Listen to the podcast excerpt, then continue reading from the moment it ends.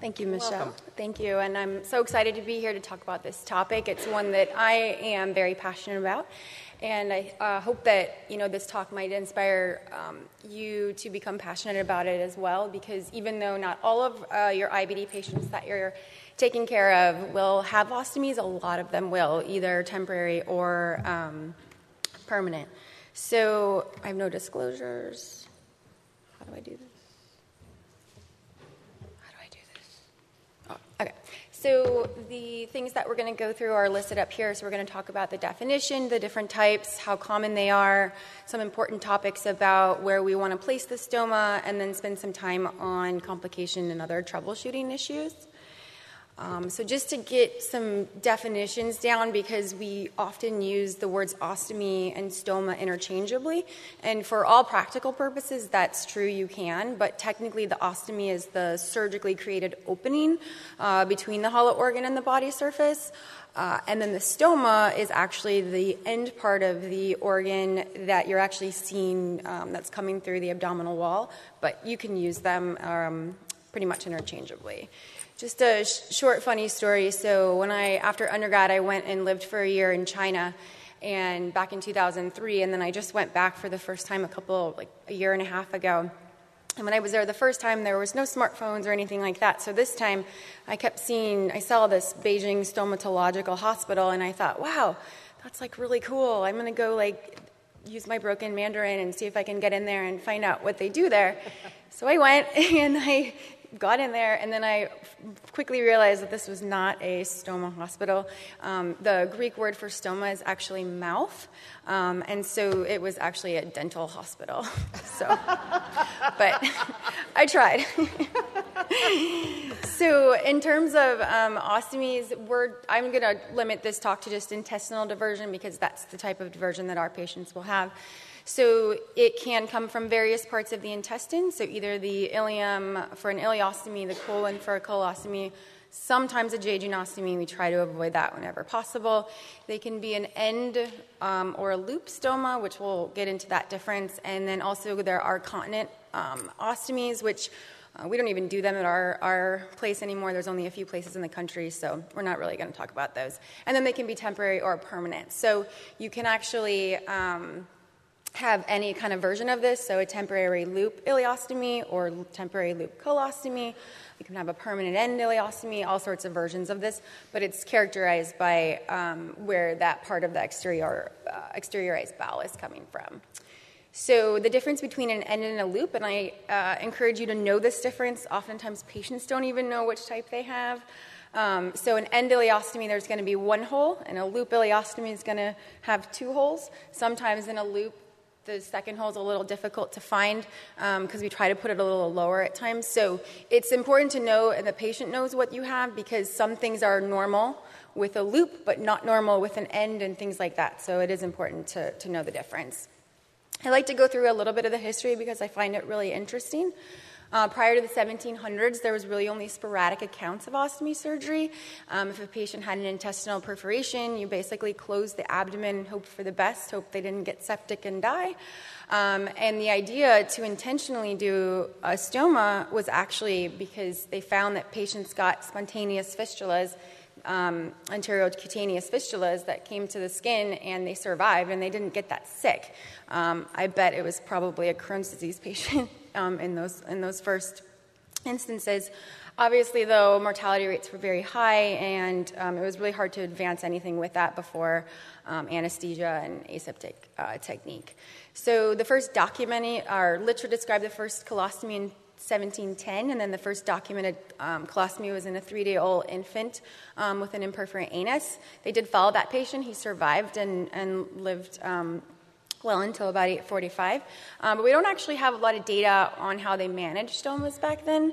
Um, so for these pediatric patients, I you know doubt they had little teddy bears on their on their bags.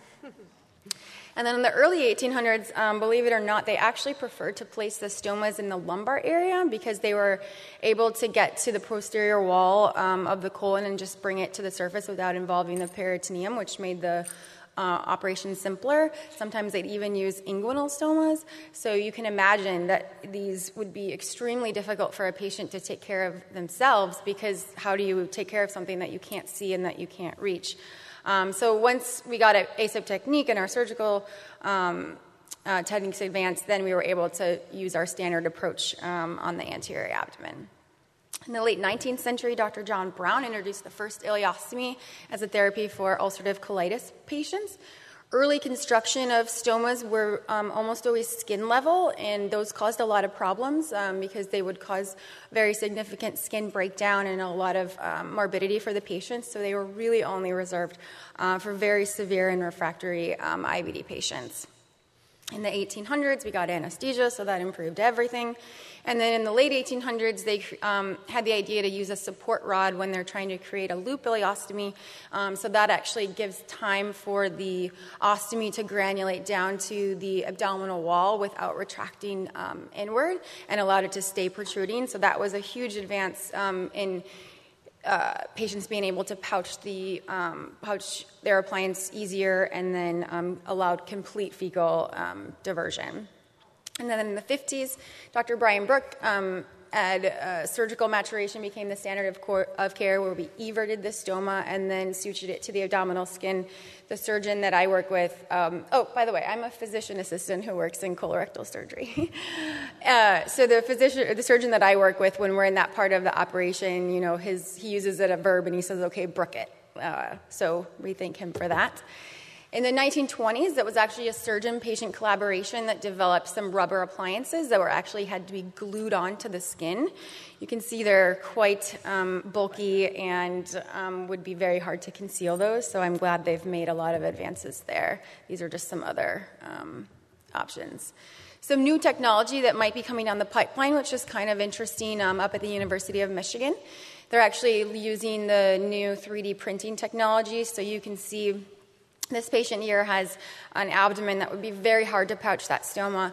And so um, they're actually using 3D scanners and they're creating um, customized wafers for patients. And so it basically gets every little nook and cranny of their specific divots and incisions and things like that. Um, obviously, this isn't going to be needed for every patient, but um, it's kind of a cool technology that will really help a lot of patients if it becomes mainstream. And then in the 50s, uh, Dr. Rupert Turnbull was um, a physician who actually works to create the role of an enterostomal uh, therapist. Today, we're kind of more familiar with the WOCN or the wound ostomy and continence nurses. Um, this is a, um, a nurse specialist that just involves um, stomas and not wounds. Um, and then this was really important because this was the same time that preoperative marking became the standard of care. Um, just some fun facts there's a lot of famous um, ostomates that are out there, and um, a few of the ones to highlight. So, Dwight Eisenhower had IBD and Crohn's disease, and he had an ostomy. Marvin Bush, um, son of the George H.W. Bush, um, also had IBD and an ostomy, um, as well as uh, Rolf Benirschke, who's a pro NFL football player. And then more recently, just last year, there's a professional baseball player, Jake Diekman, who plays for the Rangers, who has ulcerative colitis, and he was really um, open on social media about going through a three part um, J pouch procedure and his ostomy, and he did a lot of work um, with kids and things like that, which was really cool to see because, as you know, ostomies have a lot of stigma out there, and so um, you know more um, people who are talking about it and open about it. It's really important for our younger IBD patients, especially knowing that they might need an ostomy in the future. In terms of incidence and prevalence, uh, it's actually really hard to um, know exactly how many people are living with ostomies in the United States and abroad. Uh, we think it's between 650 and 800,000. It's difficult because we have so many people that have temporary diversions for just a few months, both for IBD and for um, mostly for rectal cancer or for diverticulitis. Um, and so we do think, though, about 120,000 um, ostomy surgeries are performed each year. Um, just a little bit about stoma site marking because I think it's so important. There's been study after study that show that if you do um, proper preoperative site marking by a trained clinician, um, a patient's going to have less complications. So it's going to be more likely that they're going to be independent in their stoma care. It's going to give them predictable wear times, fewer complications, and just allow them to get back to their normal activities quicker. Uh, the thing that I think that's part of that that is even more important is that this allows time for education preoperatively, which decreases the patient anxiety, can even um, shorten length of hospital stay, which we all know everyone's measured on these days. Um, and it allows you to assess the patient while sitting, standing, lying down, and um, getting their whole thing uh, to think about it as opposed to when they're on the operating table and you can't, you know, make them move at that time. We usually mark both sides, um, and then even if we're just thinking about a stoma, we will mark them even if we don't need to use it. This is a busy slide, so I'm not going to go over it, but the main one to look at is the middle column. So these are the things we're trying to avoid scars, wrinkles, folds, bony prominences, um, things like that, so that we can give that patient the best chance um, to have a stoma that's easy to take care of.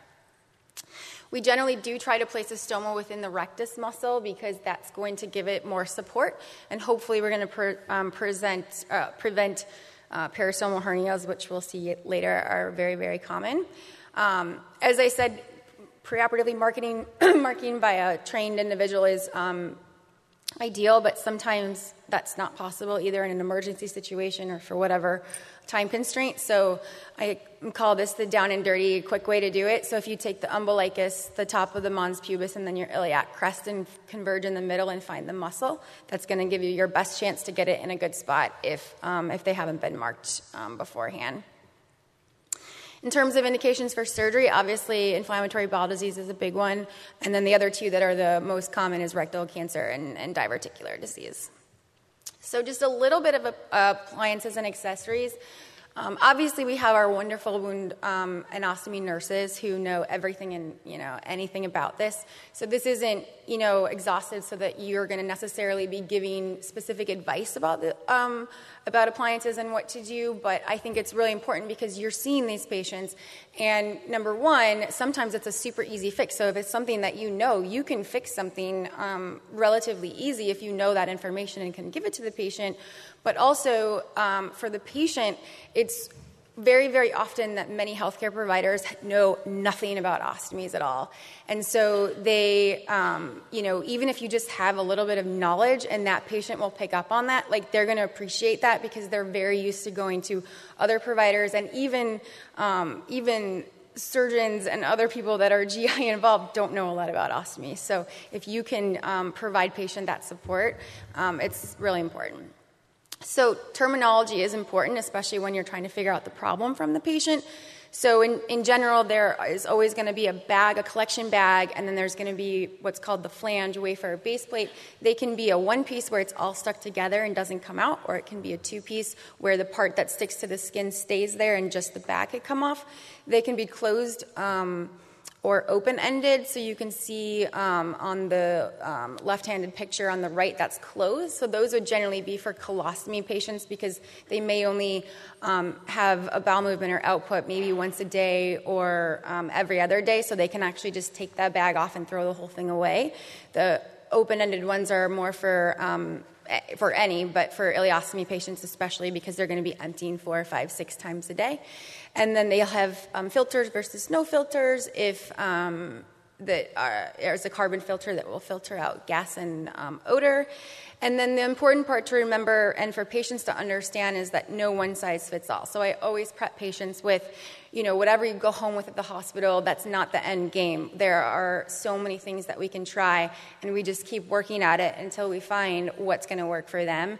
And um, we just have to um, do it by a patient by patient basis.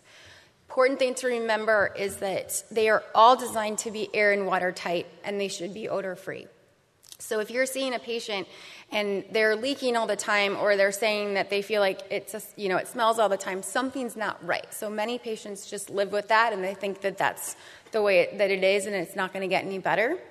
But it's not the case so it's really important for them to know that uh, there are um, endless accessories with preps powders liquids all of that that we can use um, to get them to that point where they're um, most functional.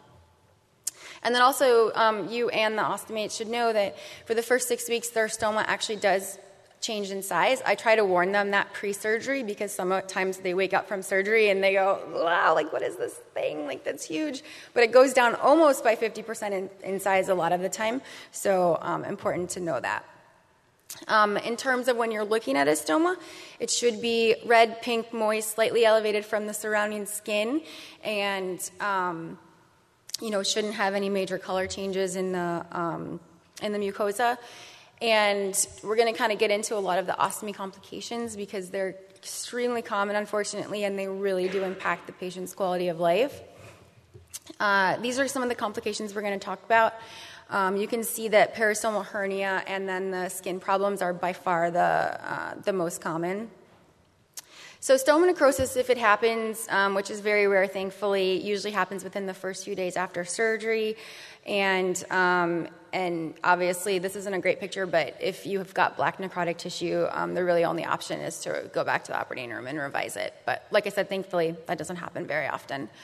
Um, happens more often is what we call a mucocutaneous separation, where the surrounding skin actually separates from the stoma itself.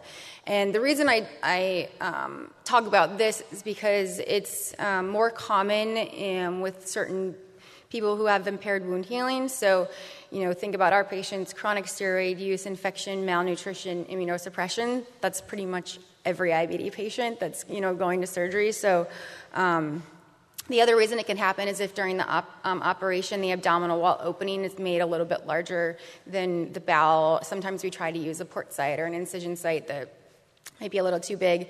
Um, that can cause a, a, separation or excess tension on the suture line. Um, we do try to prevent this from happening by not using convexity, which um, actually pushes down around the stoma skin to get it to uh, pro, um, to protrude out a little bit more. So we try to avoid that in the early period, and then obviously optimizing nutrition and smoking um, counseling can be important as well. It's actually really easy to fix. Um, here's a picture, kind of looks, you know, not great. It can be kind of all around the stoma or just a small part, but we actually just put some powder in there and pouch over it and give it some time. And this was just after two weeks that this, I was seeing this patient regularly. Um, some hypergranulation tissue developed, so then we did some silver nitrate, more silver nitrate, and then by week six, it was completely healed. That stoma looks beautiful. um, the other um, problem that you can have is retraction. So, this can happen for a number of reasons. It can just be from some mild ischemia um, or some stoma stenosis. The most common cause is actually, though, um, in a patient that is under underweight and they get a stoma and now they can eat and they're gaining weight. So it's not so much that the stoma is retracting in but the abdominal wall is retracting out. So um, that can actually be relatively easily fixed if it's mild with what i was talking about a convex wafer where that's going to push down around that surrounding skin and cause that stoma to pop out some more. And then um, if um, uh, if we can't fix it with um, conservative measures, sometimes we do have to go back and, and um, redo the stoma. The opposite to retraction is actually stoma prolapse. So this is um, also fairly common. Uh, I think what's important for you to remember and for the patient to remember is that their bowel is not falling out of their body, even though they think it is, um, because it's still actually fixated to the abdominal wall. You have to think of it as like an inverted sock coming out. So it's actually just telescoping or intussuscepting out and it's still fixated. So it, it can come out pretty far, but it's not gonna like keep falling out forever, which the patients freak out about. Um, and then this can happen because you have mobile mesentery. Um, a lot of coughing or intra-abdominal pressure can cause it, or if again, if that opening is too big, it allows it to to intussuscept out. So uh, sometimes it freaks a lot of people out to see stoma prolapses, and I get that. Um, but mainly, mainly if it's mild, it's usually just a mild uh, cosmetic concern. Patients don't like it, but if it's not causing them pain or problems we, or pouching difficulties, we generally we don't do anything about it. Even if it's moderate, we still don't really do anything about it um, unless it's causing them difficulty with pouching. Obviously, the patient on the right is a different case. This is actually one of our patients that sat in our waiting, like showed up in our clinic, sat in our waiting room for like an hour to be seen, and then I went in there and I was like, okay, we're going to go to the operating room right now. So um, that's obviously um, in a situation that is severe and needs to be revised. Uh, the other thing that's funny, so believe it or not, um, putting um, sugar on an ostomy will oftentimes um, reduce, uh, reduce it if it's prolapse. So I've told many ER residents or other providers or even patients at home go get a bunch of sugar and dump it on. This is a little wrong. It's not usually a spoonful. You need a little more than that. Um, but it, the osmotic properties of it will actually um, often cause it to reduce down. And then um, the same with that, putting ice on it can actually cause it to retract. We tell patients, you know, take your appliance off, um, uh, relax, sometimes a warm bath, just getting that abdominal um, muscles to relax can often cause it to, to go back in. And then, like I said, obviously, if it's symptomatic and they're having pain, they're having problems um, pouching it or things like that, then um, we'll surgically revise it. So, in terms of hernia, this was the other one that's probably the most common um, problem. And by definition, a, a, stoma is actually an intentionally created hernia because what's a hernia? It's bowel obtruding through the abdominal wall. Well, we just created a hernia. Um, but what we're talking about is that over time, the intra-abdominal pref- pressures can force tissue fatigue and actually enlarge the um, stoma or the abdominal opening. And so on the left here, you can see that that is um, does not have a hernia, but that's just to show what, what, it looks like from the inside. And then on the right here, you can see the stoma's on the left side, and then if that abdominal opening opens up, the bowel can actually herniate um, through there. So it actually is super common, affects up to 50% of patients in one year, according to some studies. And um, like I said, forceful coughing, um, sometimes patients, you know, might be weightlifters or things like that. And then the age-old wound infection, old age obesity that affects everything um, increases it as well. In terms of management, um, usually we start very conservatively with just a hernia support belt that's going to allow an opening for the stoma, so output will still come out. We'll modify their appliance, we'll have them avoid heavy lifting and strenuous activity that might worsen it. Um, if they do have a lot of problems or pain, we will surgically correct it. We generally try to avoid it whenever we, we can or delay it because um, we actually they don't have the best results when we try to either locally repair it or if we do a larger surgery, we have to use mesh, and um, still it, it, doesn't always fix it. Sometimes the fix is actually to put it on the other side of their, their abdomen. um, and then just to talk a little bit about um, skin complications. So the peristomal skin is just right around the, the stoma, obviously, and ileostomy patients generally have the most complications because the effluent from the small um, bowel is more caustic um, and irritating to the skin than, um, than the um, from the colon. And then in some surveys, as high as over 60% of new ostomy patients had peristomal skin irritation that went unrecognized. So that's the important part of that um, large number. Most, or a lot of patients, they don't seek uh, help for skin problems. They think it's just normal. They think that that's just the way it's going to be because that's the way it's always been and no one's told them otherwise.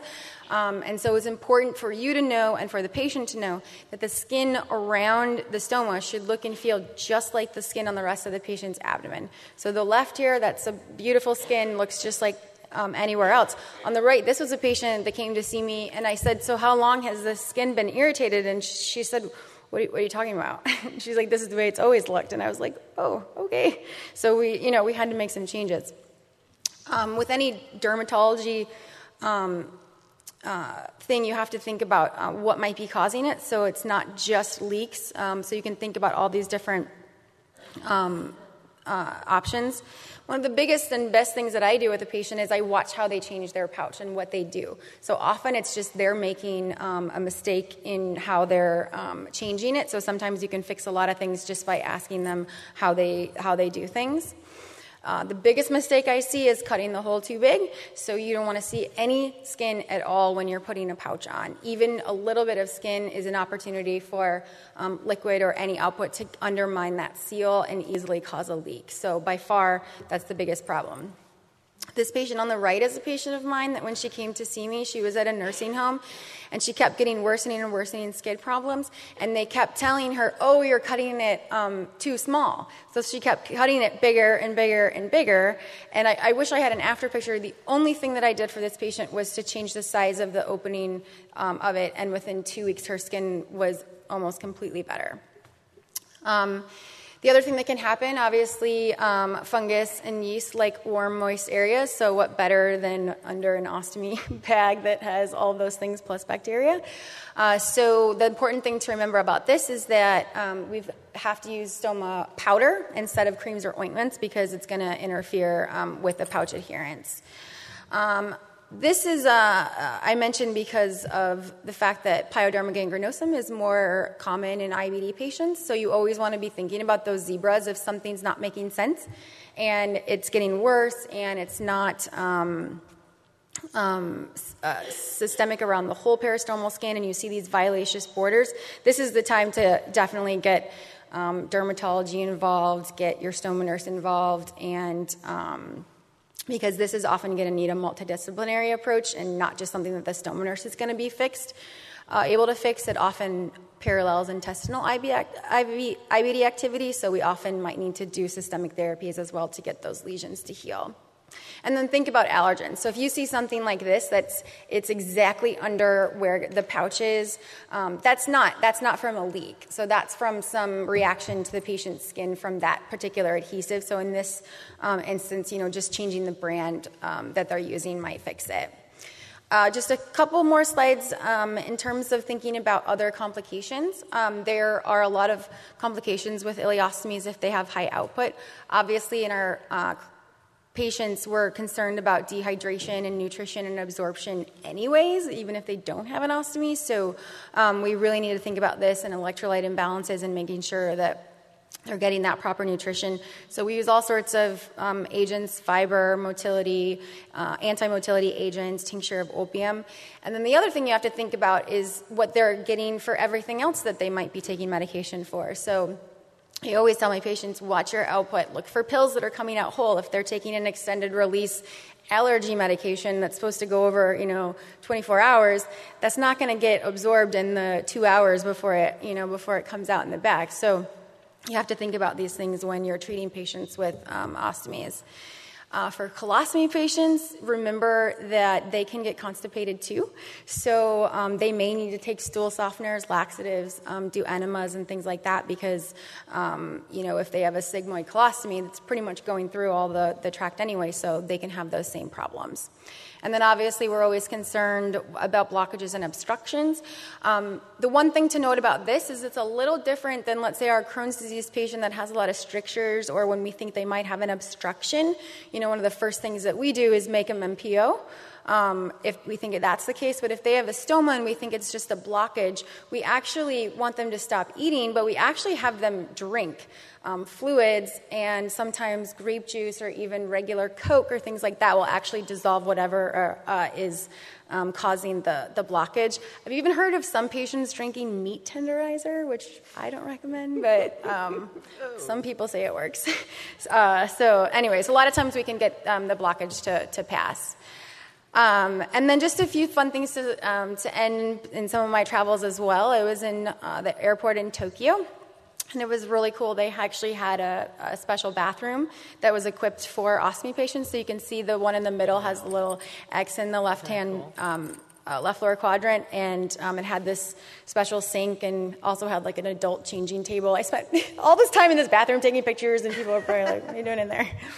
Um, and then my last point to you is a little bit more personal. Um, some of you might be, you know, wondering why am I up here talking about ostomies? I'm not a wound ostomy nurse. Um, yeah, um, and I've, you know, just worked in colorectal surgery. But the reason is, is because I'm actually a, a, Crohn's disease patient, and I actually have an ostomy myself, which is why I'm so passionate about it.